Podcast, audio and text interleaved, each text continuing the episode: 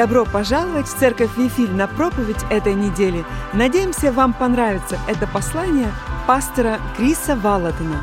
Больше информации о церкви и другие материалы вы можете найти на сайте bethel.com. Да, давайте помолимся. Дух Святой, спасибо тебе за проповедующего сегодня. Я молю, чтобы ты благословил его. Давайте, я для вас стараюсь. Господь, мы молим, чтобы Ты открыл наши уши, наши сердца, наши глаза и наш дух. Господь, подготовь нас к чудесным дням впереди. Аминь. Около четырех месяцев назад я делился серией посланий. Я думаю, я сделал серию из двух или трех частей о стихе из Малахии, где говорится о возвращении отцов домой. Я перескажу немного и поделюсь с вами об этом, чтобы привести вас туда, куда я направляюсь этим утром, потому что сегодня утром я хочу поговорить о подготовке к возвращению. Около четырех месяцев назад мы были на молитвенном собрании, у нас проходят молитвенные собрания. Кстати, вы приглашены туда по четвергам в 8 часов утра, и мы молимся с 8 до 9, мы молимся за правительство, за город, за наше государство и за наш народ. И мы молились в то утро четверга, и у меня было видение, может быть, вы слышали об этом, потому что я делился этим дважды в других в двух других посланиях. У меня было это сильное, мощное видение о стадионах, заполненных мужчинами. И я начал видеть, как мужчины были... Знаете, какими странными бывают видения. Я видел, как улицы и дороги и шоссе заполняются мужчинами, они все шли к этим стадионам.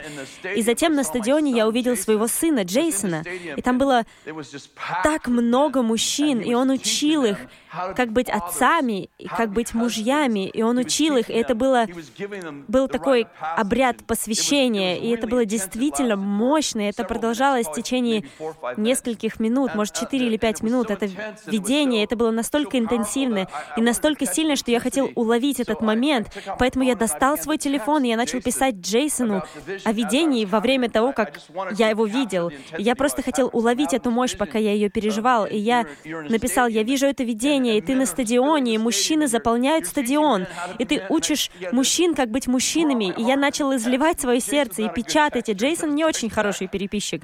Он не особо хорошо отвечает. Обратно, иногда я должен напоминать себе, что он меня любит, но он сразу же отвечает на сообщение и говорит, «Папа, у меня было такое же видение пять месяцев назад, что я был на стадионе, на стадионе, и мужчины заполняли стадион». И знаете, мы начали обмениваться идеями. Я вспомнил о Малахии, глава 4, стих 5. Говорится, «Вот, я пошлю к вам Илию пророка перед наступлением Дня Господня, великого и страшного, и он обратит сердца отцов к детям и сердца детей к отцам их». И я начал понимать, что Малахия предвидел сезон. Этот сезон, когда отцы будут живы, но они не будут дома. Во всяком случае, это стало моей темой в течение нескольких недель, и я не очень понимала, что на самом деле происходит, но вы знаете, иногда как проповедник вы получаете что-то, может быть, на воскресенье или на какое-то время, я не понимал тогда, что это не просто послание на выходные или послание для определенной группы людей. Это, это целая эпоха. Это сезон, и я начал писать блог об этом, и блог превратился в книгу, я начал писать об этом, я начал исследовать. Э, может быть, кто-нибудь еще чувствует себя так, чувствует это. Я писал и спрашивал в интернете, кто-нибудь еще чувствует это? Это что-то настолько сильное, что кажется, что все должны знать это и заметить это. И я начал проводить исследования. Как я уже сказал, это самое безотцовское поколение в американской истории, в котором наши отцы живы, но они не живут дома.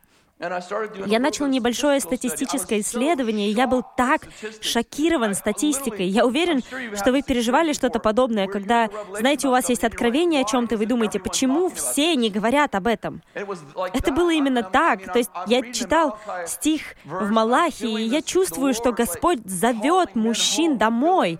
И я чувствую, что это будет как миграция, почти как движение Иисуса. И некоторые из вас достаточно взрослые, чтобы помнить о нем. Когда хиппи, люди о которых общество говорило, Бог точно не может коснуться этих людей. Эти хиппи начали спасаться и приходить в самые строгие и сдержанные места на планете, которые в те дни были церковью. Хиппи приходили в церковь, они не принимали душ в течение месяцев, нескольких месяцев, и приходили в церковь без обуви к людям, одетым в костюмы. Как как это возможно? Бог просто, знаете, простите, я ору. Бог просто спонтанно касался этих хиппи, и они спасались, исцелялись и освобождались, освобождались от наркотиков, и в момент исцелялись, и я был результатом этого. Я, правда, не от всех препаратов освободился, я все еще принимаю кое-что. Прямо сейчас я должен признаться, я принимаю нурофен простите, они просто начали мигрировать в церкви. И есть эта невероятная история о церкви Чака Смита, часовня на Голгофе, была одной из тех церквей. Это была, знаете, очень строгая церковь. И хиппи начали заполнять эту церковь, и это известная история. Там было, там было так много этих хиппи, которые не носили обуви, не принимали ванн. Они созвали совет этой церкви в часовне на Голгофе, и они созвали, знаете, экстренное собрание совета, и они сказали Чаку Смиту, эти хиппи портят наш ковер, они разрушают наше, наше здание. И есть очень известная история о том, как Чак встал на заседании совета, хлопнул рукой так, что пыль разлетелась, и сказал, тогда выдирайте ковер. Повернулся и вышел из зала совета. Я верю, что это будет что-то подобное. Я верю, что Бог собирается сделать что-то похожее, знаете, на птиц, мигрирующих на юг зимой. И будет такое ощущение, что это произошло за одну ночь. Вероятно, это произойдет в течение нескольких лет, но Бог начнет касаться мужчин, которые никогда не были дома, или были дома, не были дома в течение многих лет, и сыновья, и дочери, даже матери, которые блуждали и были своенравными, внезапно они решат, мне нужно идти домой. Я даже не знаю почему. Даже, знаете, не просто логическая мысль, но мне просто нужно идти домой. Я начал проводить статистическое исследование, простите, я немного ушел от этого, но вот несколько из них. Это просто необходимо для того, чтобы показать необходимость этого, мол, насколько все плохо. Если бы это была болезнь, это была бы целая эпидемия. В 1950 году менее 5% всех детей в Америке родились вне брака. К 2017 году эта цифра выросла на 1700%. Сегодня более 51% всех детей в Америке рождаются вне брака. Это значит, что сегодня без папы рождаются детей больше, чем с папой. Это действительно тревожит. Ваш это, вас это шокирует? Я смотрю на статистику и думаю, почему люди не говорят об этом? Каковы побочные эффекты безотцовства? И я знаю, что у нас здесь есть много матерей-одиночек. Я воспитывался матерью-одиночкой большую часть своей жизни, более половины своей жизни, поэтому я испытываю большое сострадание к одиноким мамам. Но позвольте мне рассказать вам, что происходит, когда в домах нет отцов. 90% всех заключенных — мужчины, и 75% этих заключенных заключенных выросли без отца. Я даже не знаю, поняли ли вы, что я только что сказал. 75% заключенных в Америке выросли без отца. 63% всех самоубийств среди молодежи происходит в домах без отца. Это означает, что у вас в пять раз больше шансов совершить самоубийство, если у вас дома нет отца. Это шокирует, не так ли? 90% всех бездомных и сбежавших детей происходит из домов без отца. Это 30 или 32 раза больше шансов сбежать из дома, если у вас нет отца. 85% всех детей с нарушениями поведения происходит в доме без отца. У вас в 20 раз больше шансов на расстройство поведения, если у вас дома нет отца. 80% всех насильников выходит из дома без отца. Вероятность совершения изнасилования в 14 раз выше, если у вас нет отца. Вы слышите меня? Общество говорит нам, ну, у тебя может быть два папы или две мамы, это не имеет значения, это бесполое общество. Знаете ли вы, что в Калифорнии только что был принят бесполый учебный план? В 2019 году они просто включили это в школьную систему. Другими словами, вы больше не можете использовать термины «он» или «она». Вы должны говорить «они». Да, это уже произошло, и это уже в нашей школьной системе. Знаете почему? Потому что они пытаются доказать нашим детям, они пытаются научить наших детей, что им не нужен папа и мама. У вас может быть два папы или два мамы, или просто мама, просто папа. Это не имеет значения. Я говорю вам, что это имеет значение. 71% всех учащихся, бросивших школу, происходит из домов без отца. Это в 9 раз больше среднего. И статистика, которой у меня нет сейчас, но я недавно получил ее от одного из наших сенаторов штата, они заканчивают ее. Но, знаете, по этим, э, по этим стреляющим, знаете, эти расстрелы, которые у нас были в течение последних 15 лет, в разных школах. Ранние статистические данные показывают, что почти все эти стрелки либо выросли без отца, либо не имели связи и отношений с отцом. Вы хотите узнать, что убивает детей? Я не говорю, что это не оружие, я не хочу вмешиваться, вмешиваться в эту политику, но я могу сказать вам, что это наверняка дети без отцов. Поэтому вопрос на миллион долларов звучит так. Как поколению, воспитанному в этом воображаемом приюте, начать мигрировать и успешно создать, создавать здоровые семьи впервые за три десятилетия? Вот в чем вопрос. Вот в чем вопрос. Потому что, знаете, мы жалуемся весь день, говорим об этом, но что вы будете делать, когда Бог начнет отправлять людей домой? Этот вопрос действительно давил на меня тогда, 20 августа. Я вел молитву, и, возможно, вы были здесь, это было воскресенье утром. Билл повернулся ко мне и сказал, «Проведи молитву сегодня утром». И я сказала, «Хорошо». Я опустился на колени у моего стула и молился, «Господи, у Тебя есть что-то, о чем мы должны помолиться? Может быть, что-то особенное, что Ты хочешь, чтобы мы помолились об этом?» И мне вспомнилась эта фраза «Приготовьтесь к возвращению, приготовьтесь к возвращению». И я думал об этом, просто «приготовьтесь к возвращению». Я думал, что это означает. Я же не могу просто встать, выйти на сцену и сказать «приготовьтесь к возвращению». И даже не особо понятно, что это значит. То есть я действительно думал, что это, о чем. Я, наверное, делал то, что вы и вы бы сделали. Я, знаете, я не могу просто сказать «приготовьтесь к возвращению». Я пытался разобраться с этим, с этим, спрашивал, «Господи, у меня было около трех минут, чтобы о чем-то говорить». И внезапно я вспомнила историю о блудном сыне. «Приготовьтесь к возвращению». «Приготовьтесь к возвращению». И я хочу прочитать вам кое-что. Это немного длинно, около 7 минут длиной. Я начал писать это несколько дней спустя, и это стало своего рода блогом и потом книгой. Я мог бы просто поделиться всем этим с вами, но я думаю, что читать намного скучнее. Я все равно это сделаю.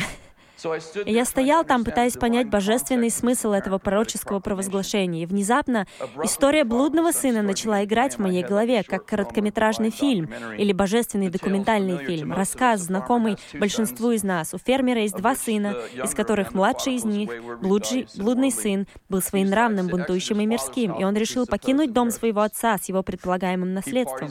Он устраивает вечеринки с проститутками и сутенерами, и вскоре он становится гол как сокол, наполовину наполовину, умирая от голода, парень в итоге работает на свиноферме, кормя свиней. Это на самом деле довольно иронично, что он застрял на свиноферме, потому что евреи в те дни не должны были есть свинину, она была нечистой. И таким образом это место стало пророческим монументом для страданий парня.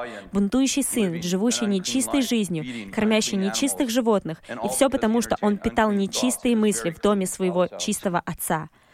Посреди его страданий к нему приходит озарение. Что я делаю на свиноферме, когда могу быть на ферме моего отца? Поэтому он приходит в себя и отправляется домой. И вот где история становится действительно хорошей. Его отец подготовился к возвращению сына, потому что он жил во внимательном ожидании с надеждой. Кроме того, отец понимает, что стыд может помешать его воссоединению. И увидев его сына вдалеке, он выбежал, чтобы поприветствовать его.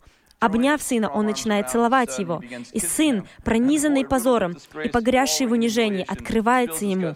«Отец, я согрешил против неба и перед тобой. Я больше не достоин быть названным твоим сыном». Но его отец предвидел его возвращение и миллион раз прорепетировал их воссоединение в своем воображении. И его отец в полном восторге кричит своим слугам, «Быстро достаньте лучшую одежду и оденьте его, и оденьте его, и принесите... Э, э, э, простите. И принесите лучшую одежду, и оденьте его, и дайте перстень на руку его, и обувь на ноги, и приведите откормленного теленка, и закалите, станем есть и веселиться, ибо этот сын мой был мертв и ожил, пропадал и нашелся. Что не так заметно, но очень сильно здесь, это влияние отца на мышление окружения относительно возвращения их сына. Прежде всего, он определяет эту историю о возвращении его сына. Он говорит, время праздновать. Вы можете подумать, что этот мятежный сын потратил впустую богатство своего отца на свободную жизнь и испортил семейное имя кормушкой для свиней. Он разрушил свои отношения с Богом в пользу диких женщин и пьяных вечеринок. И теперь у ребенка закончились деньги, поэтому он хочет оттащить свою жалкую задницу домой. Вот уж нет. Но его отец не мирится с таким мышлением. Вместо этого отец требует, чтобы общество участвовало в возрождении его сына. Наденьте одежду на плечи его, сандали на ноги и кольцо на палец. Отец не восстановил его, он организовал его восстановление и возрождение так, чтобы все общество восстанавливало его благородство. Положили на него одежды чистоты, сандалии и авторитет, его кольцо. Затем отец кричит, «Эй, ребята, закалите откормленного теленка, которого я выращивал для этого особого случая. Давайте начнем празднование». Это такой важный шаг, потому что сыну не остается просто наладить свои отношения отношения семьей, коллегами, группой сверстников в обществе. Отец установил настрой на возрождение для своего отца, так что в нем нет наказания, нет холодного приема, нет споров или упреков, только большой праздник с музыкой, едой, танцами и питьем. И это в Библии. Если вы не знали, это не только в моем блоге, это в Библии. Некоторые из вас такие, «О нет, только не питье! Знаете, пи пить и танцевать!» Билл говорил, что слова «христианин» и «танец» не сочетаются. Но вот они в истории о блудном сыне.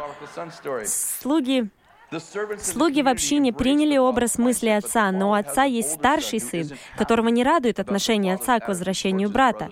Старший брат отделился от семьи и утонул в своем менталитете бедности, тяжелом труде и самоуверенности, самоправедности. И вот там люди празднуют его поле разочарования, и он приказывает своим слугам рассказать ему, что происходит. «Твой брат пришел, и отец заколол откормленного теленка, потому что он принял его здоровым», — отвечает слуга. Злой, напыщенный старший брат отказывается присоединиться к празднованию, но мудрый отец, верный своей природе и не боящийся конфронтации, снова выходит в путь. На этот раз встретить старшего брата, старшего сына в поле, прося его присоединиться к торжеству. Он ответил ему, «Я столько лет служу тебе, и я никогда не приступал приказания Твоего, но Ты никогда не дал мне козленка, чтобы повеселиться с друзьями моими. А когда этот сын Твой, расточивший имение свое с блудницами, пришел, Ты заколол для него откормленного теленка. Ответ этого брата говорит, вы заметили его описание блудного сына? Он говорит, этот сын твой, не этот брат мой. Его горечь отделила и оторвала его от мышления как члена семьи. Но мудрый отец заверяет своего сына о его месте в его сердце. Он говорит, «Сын мой, ты всегда со мною, и все мое твое». Другими словами, восстановление твоего брата никаким образом не умаляет твоего места со мной. Я дал твоему брату откормленного теленка, но ты владеешь фермой. Посмотрите на кульминацию речи отца. А о том надобно было радоваться и веселиться, что брат твой был мертв и ожил, пропадал и нашелся. Вы уловили это? Этот брат твой. Его отец только что взял своего своенравного сына и воссоединил его с его старшим братом. Подтекст такой. Ты, сын, также несешь ответственность за возвращение своего брата, потому что он является частью семьи. Правда в том, что так легко критиковать то, в чем тебе не нужно участвовать. Тем не менее, принятие и осознание проблемы — это половина решения. Итак, что мы можем извлечь из скитаний блудного сына, что поможет нам подготовиться к этому грандиозному примирению семей? Прежде всего, мы должны принять веру отца в примирение, которая проявлена в его ожидании возвращения сына.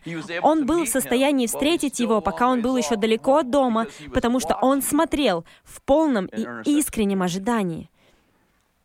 Я думаю, что здесь важно отметить, что отец имел веру в возвращение сына, его покаяние, его изменение сердца. Он не руководствовался не святой жалостью, принимая греховный образ жизни сына, чтобы завлечь мальчика домой. Его сын уважал благородство его отца и понимал, что он не может принести свой аморальный образ жизни на ферму отца, зная, что проститутки и свиньи там не приветствуются. Нет, вместо этого в истории есть негласное понимание того, что он должен признать свой грех и оставить свой извращенный образ жизни в обмен на преимущество своего отца. Иногда наша любовь к людям не основана на вере в возвращении. Вместо этого в страхе мы нарушаем процесс покаяния, уклоняясь от пути, пересматривая условия обращения с ними. Говоря метафорически, мы превращаем ферму в бордель, чтобы побудить блудного сына вернуться домой. Потому что мы считаем, что наш святой стандарт — это то, что держит его вдали от нас. Более того, нам также не хватает веры в способность Святого Духа обличать их за грехи и давать им благодать, чтобы они могли измениться. Каким-то образом в нашем рвении мы ошибочно полагаем, что цель Бога состоит в том, чтобы вернуть их обратно в здание, когда на самом деле цель Бога — это покаяние, изменение их образа мышления, их соглашение и принятие царственного образа жизни Отца. Апостол Павел сказал это лучше всего. «Или пренебрегаешь богатство благости, кротости и долготерпения Божия, не разумея, что благость Божия ведет тебя к покаянию. Позвольте мне еще раз подчеркнуть, что Божья доброта, благость ведет к покаянию, которое является частью восстановления, но возвращение без покаяния не является восстановлением. Это человеческая симпатия, неопределенное Богом сострадание. Покаяние блудного сына подтверждается его признанием. «Отец, я согрешил против неба и перед тобой, я больше не достоин называться твоим сыном». Признание греха имеет важнейшее значение в процессе возвращения, потому что оно является движущей силой благодати, которая дает силы, чтобы измениться. Апостол Иоанн сказал так, «Если мы говорим, что не имеем греха, обманываем самих себя, и истины нет в нас. Но если исповедуем грехи наши, то Он, будучи верен и праведен, простит нам грехи наши и очистит нас от всякой неправды. Вызов в том, что вы не можете отделить очищение от неправедности от исповедания. Поэтому, если мы нормализируем грех, мы отказываемся признавать, что мы делаем что-то не так, и мы препятствуем благодати, которая является сверхъестественной способностью меняться. Аминь. Знаете, на самом деле, когда мы молились тогда, у меня появилась эта мысль, которую которую я посчитал пророческой. Я начал говорить собранию, и снова, может быть, вы были там, я начал говорить, мне кажется, что некоторые из вас должны совершить пророческий акт.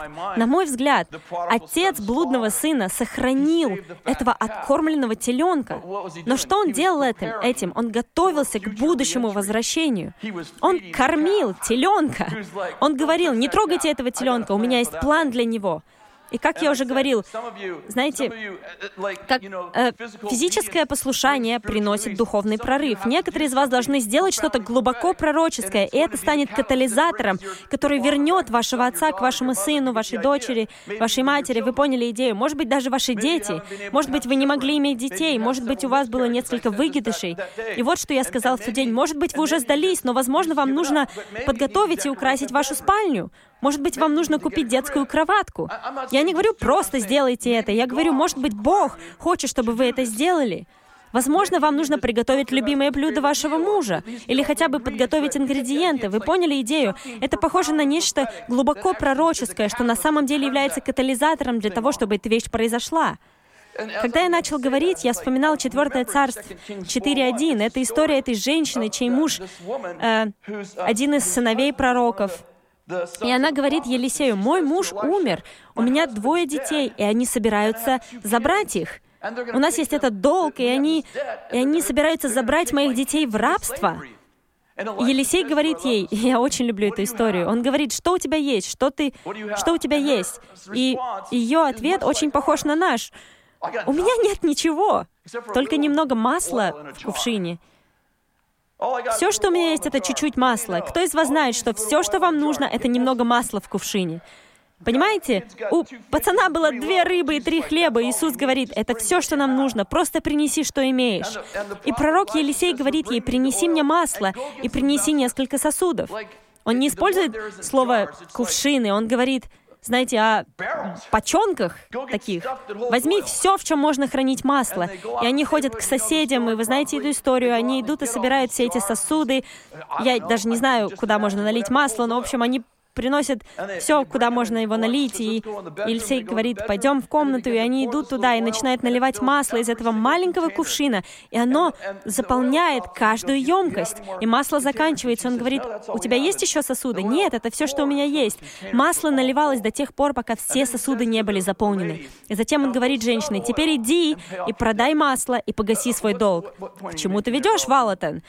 Я хочу сказать, что пророк потребовал от нее собрать сосуды для масла, которого у нее не было. Привет, вы понимаете, о чем я? Ее физическое послушание в сборе сосудов высвободило что-то в духовном мире и произвело чудо, умножающее масло. Отец блудного сына выращивал откормленного теленка. Это не был тощий теленок, не был обычный теленок. Он кормил теленка. Давайте же, помогите мне проповедовать. Я болею уже целую неделю. Он откармливает этого теленка. Вы со мной? Он специально хранил его, он смотрел за происходящим с ожиданием и внимательностью, он знал, что его сын придет домой. Ему нужно было ждать, пока его сын покается, изменится. Но он не просто ждет, пока он дойдет до дома, он выбегает в поле, чтобы встретить его. И у него уже есть теленок, вы поняли, о чем я? Это пророческое действие. Как долго это длилось? Я не знаю. Но он что-то делал все это время. Он не просто был пассивным, мол, «О, я чувствую себя таким бессильным». Небольшое примечание. Мы закончили молитву тем утром о возвращении. Я молился о возвращении, и я думаю, что мы молились об этом на двух собраниях. Мы сделали это дважды. И я еду домой, и на пути домой я получаю сообщение от одного из моих внуков, который на самом деле не особо следовал за Господом. Хороший парень, просто не следовал за Господом. Он отправляет мне сообщение, говорит, папа, у меня не все хорошо, мне нужна помощь. И знаете, он один из моих таких тихих внуков, и я думаю, хорошо, ему 18, и он говорит, можем мы пообедать вместе? Хорошо. На следующий день мы обедаем вместе, и он говорит мне, у меня не все хорошо, я не знаю, что делать. Он переехал сюда, чтобы поступить в Шаста колледж, и я говорю, ну почему бы тебе не пойти в школу служения? И я ожидал, что он скажет что-то вроде, это единственное место, куда я не пойду. Но как и хиппи, тогда он говорит, хорошо, если ты думаешь, что мне стоит пойти, я пойду. И знаете, его бы не взяли туда, если бы его дедушка не владел, не владел школой, знаете. Я, я не владею школой, но вы понимаете, что я имею в виду. И он поступает туда, и я немного нервничаю. Знаете, он бы, он бы не прошел туда. И я думаю, я надеюсь, что это хорошее решение. И пару дней проходит, и я спрашиваю, как дела? Он отвечает, «О, хорошо». Я думаю, «Хорошо, Иисус, пожалуйста, сделай что-нибудь, знаете». И я думаю, что это был день третий или четвертый, я не помню точно, но это было в первую неделю. Он написал мне, папа, со мной случилось что-то странное. Я спрашиваю, хорошее странное или плохое странное? Он говорит, я не знаю. Э, он приходит, и я говорю, что, что происходит, приятель? И он говорит, знаешь, мы поклонялись. И я думаю, о, это уже вроде как хорошее, странное. Вы поклонялись. Он говорит, мы поклонялись.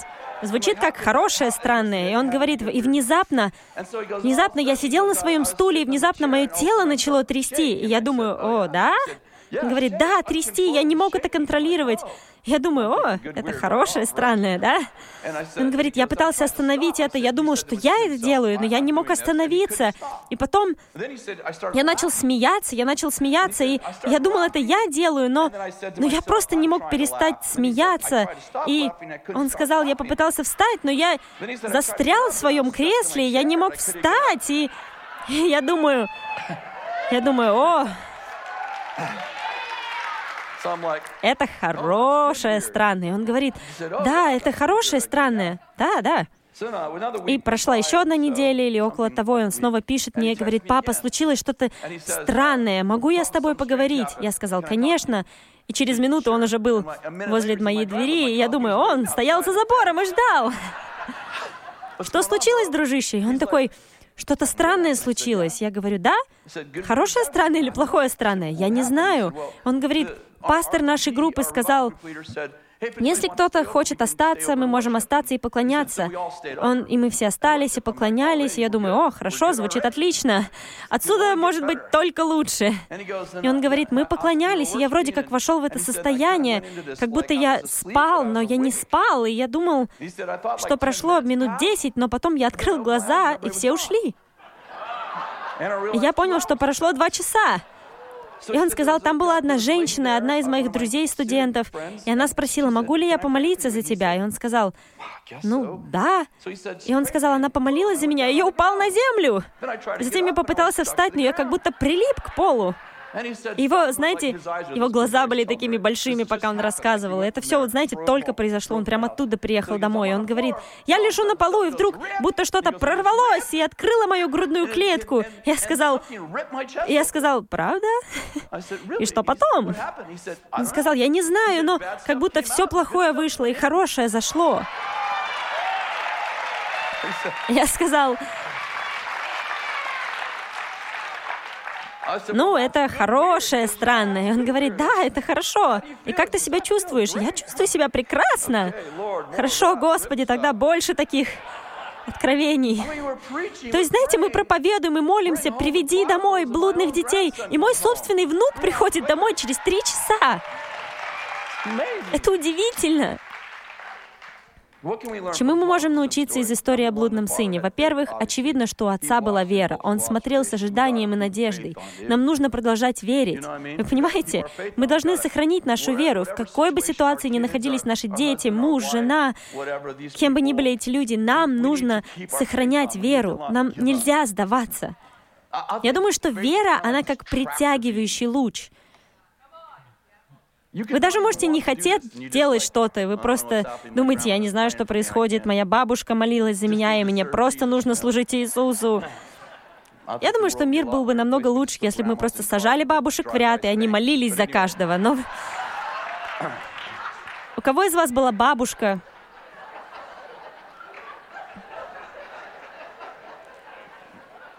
У кого из вас была бабушка, которая молилась за вас? Я не знаю, это просто мощь. Просто можно сдаться прямо там. Номер два. Он ждал, когда сердце его сына обернется. Я думаю, мы уже говорили об этом. Он не давил на процесс покаяния. Он позволил Богу работать. Он позволил... Он позволил Богу работать первым. Я не знаю, как это работает для вас, но иногда это самая сложная часть. То есть мы были вовлечены во многое, даже с нашими собственными детьми. Это очень тяжело, мол, хорошо, Боже, когда я уже могу выбежать в поле? Я не хочу бежать до свинофермы. Номер три.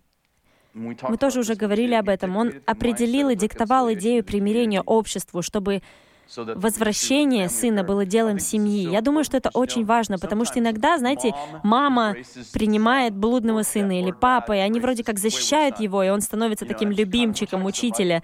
Остальная часть семьи говорит, о, подожди, когда мамы не будет рядом, ты покойник. Вы знаете такое отношение? Да, мол, да, она простила тебя, но ты еще не говорил с нами. И мне нравится, что отец фактически организовал и настроил всю общину таким образом, что хорошо, вот почему я так думаю. Мой сын был мертв, теперь он жив. Он был потерян и теперь найден. Он дает им причину, он объясняет, мол, вот причины, по которым мы должны обнять и принять его. Вы со мной?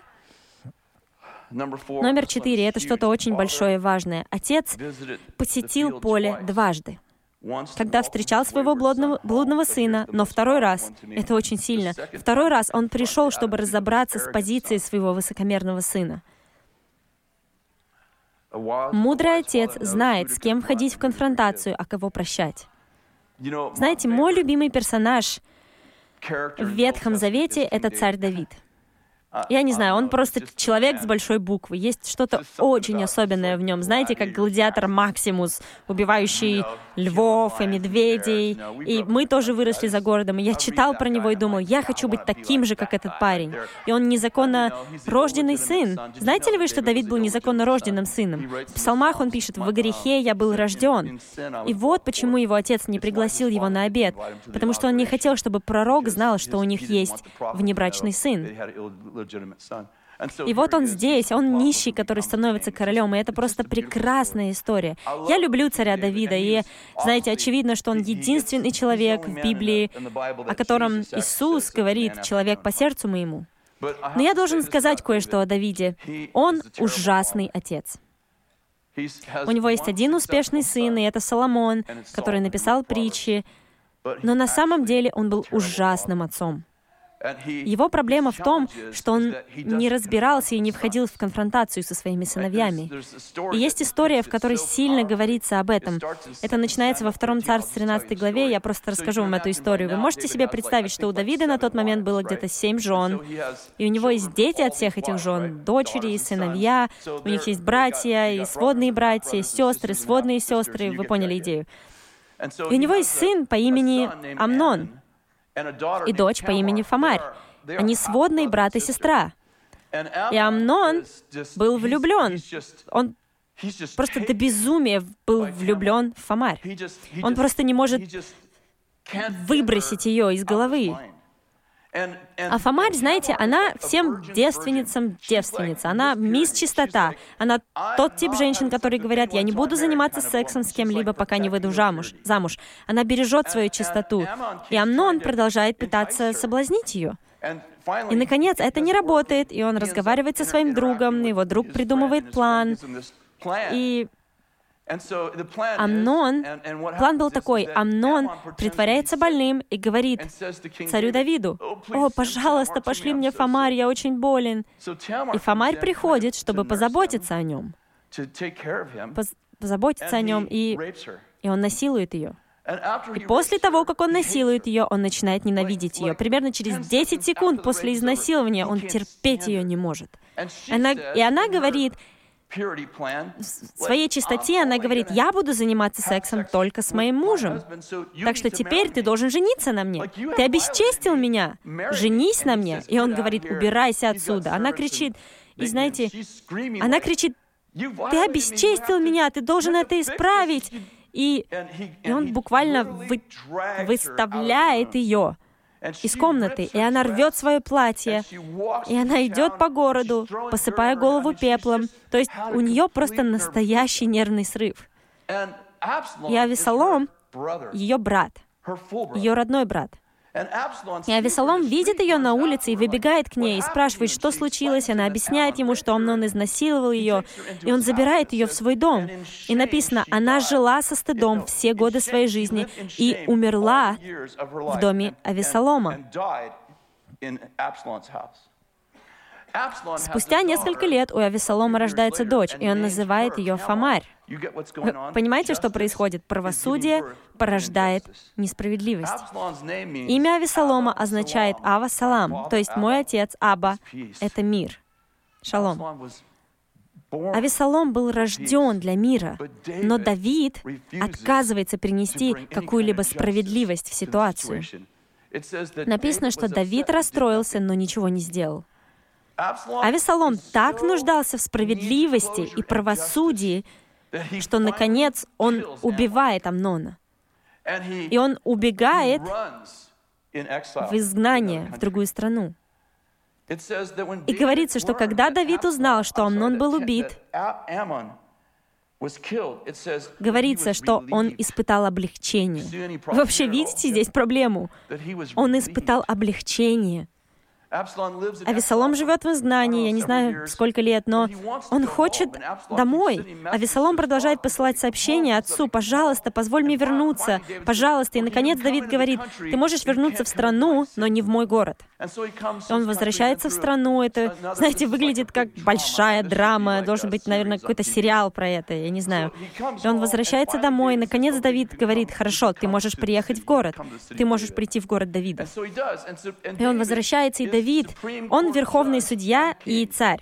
Царь в те дни был также судьей Верховного суда. Таким образом, Давид ежедневно проводит судебные заседания по всем сложным делам. И написано, что Авесолом четыре года находился за пределами зала суда Давида, прямо возле зала суда, и говорил людям, «Ты не добьешься справедливости через моего отца». Ты не получишь справедливости от моего отца. Вы не хотите, чтобы мой отец решал ваше дело. И потихоньку говорится, что Авесолом завоевал сердце Израиля. И в конце концов, он изгоняет своего отца из Израиля и становится королем. Знаете ли вы, что является самым первым актом царствования Авесолома? Он берет палатку, он ставит ее на вершине замка, и он призывает весь Израиль прийти и посмотреть, и он насилует всех наложниц Давида перед Израилем. Что он хотел сказать этим? Смотри, каково это, Давид. Вот каково это было, когда ты позволил изнасиловать мою сестру и ничего не сделал. И в чем суть? Часть подготовки к возвращению — это не просто сострадание. Это также противостояние и конфронтация. я сказал Джону, Знаете, Джон Пол Джексон был у меня около дома около 10 лет назад, прежде чем он ушел к Господу. И я только что обнаружил это в Ветхом Завете и рассказывал об этом Джону Полу во время обеда в нашем доме. И Джон Пол сказал, да, я заметил это несколько лет назад. И он говорит, знаешь почему Давид не противостоял своим сыновьям? Я сказал, нет. И он сказал, потому что царь Саул был его духовным отцом. И Саул пытался убить Давида. И он использовал свою власть для этой жестокости, так что Давид отреагировал на то, как его воспитали, и он сделал наоборот. Я хочу сказать вам, что я чувствую, что Бог призывает блудных отцов, сыновей, дочерей и матерей домой. Но также я хочу сказать вам, что как и в движении Иисуса, для нас важно подготовиться к возвращению. Для нас важно не просто быть отцом, приветствующим сыновей дома, но мы также должны быть отцом, который снова выходит в поле и говорит, и говорит, что ты делаешь. Кто из вас знает, что этот отец не позволит старшему сыну испортить праздник? Он скажет, подойди сюда, измени свое отношение, послушай, благословение твоего брата ничего не отнимает у тебя. Да, я дал ему откормленного теленка, но ты владеешь собственной фермой. Иди на праздник. Вы со мной? Есть, вы со мной? Есть что-то в том, чтобы иметь подход и отношение этого Отца, что готовит нас к возвращению блуждающих. От выращивания откормленного теленка так сказать, пророческого акта до второго выхода в поле, где мы говорим, нет, нет, мы делаем это как семья. Это не дело лидера, это не дело старшего, это семейное дело. И ты не будешь выделяться в поле и пускать камни возвращения твоего брата. Ты придешь туда. Он не просто мой сын, он твой брат. Приди и участвуй в торжестве. Вы со мной? Я хочу, чтобы мы помолились. Не могли бы вы встать? И те, кто смотрит нас на Вифиль ТВ, могли бы вы встать с нами прямо сейчас, где бы вы ни находились? Положите руку на свое сердце. У меня есть очень простая молитва, которой мы должны помолиться этим утром. Я хочу, чтобы вы помолились. Отец, приготовь мое сердце ко всем возвращениям, которые произойдут в течение следующих 20 лет. Позволь мне быть похожим на отца блудного сына, который понимал, когда проявлять сострадание, а когда разбираться со своими сыновьями. Дай мне мудрость для возвращения миллионов людей, которые вернутся домой в течение следующих двух десятилетий. И пусть наш дом будет домом торжества, домом восстановления, домом прощения — и домом, где всем рады. Во имя Иисуса. Аминь. Да благословит вас Господь. Спасибо вам большое. Спасибо, что прослушали послание этой недели. Этот еженедельный подкаст переводится также и на другие языки. Приглашаем вас посетить наш сайт podcast.ibattle.org.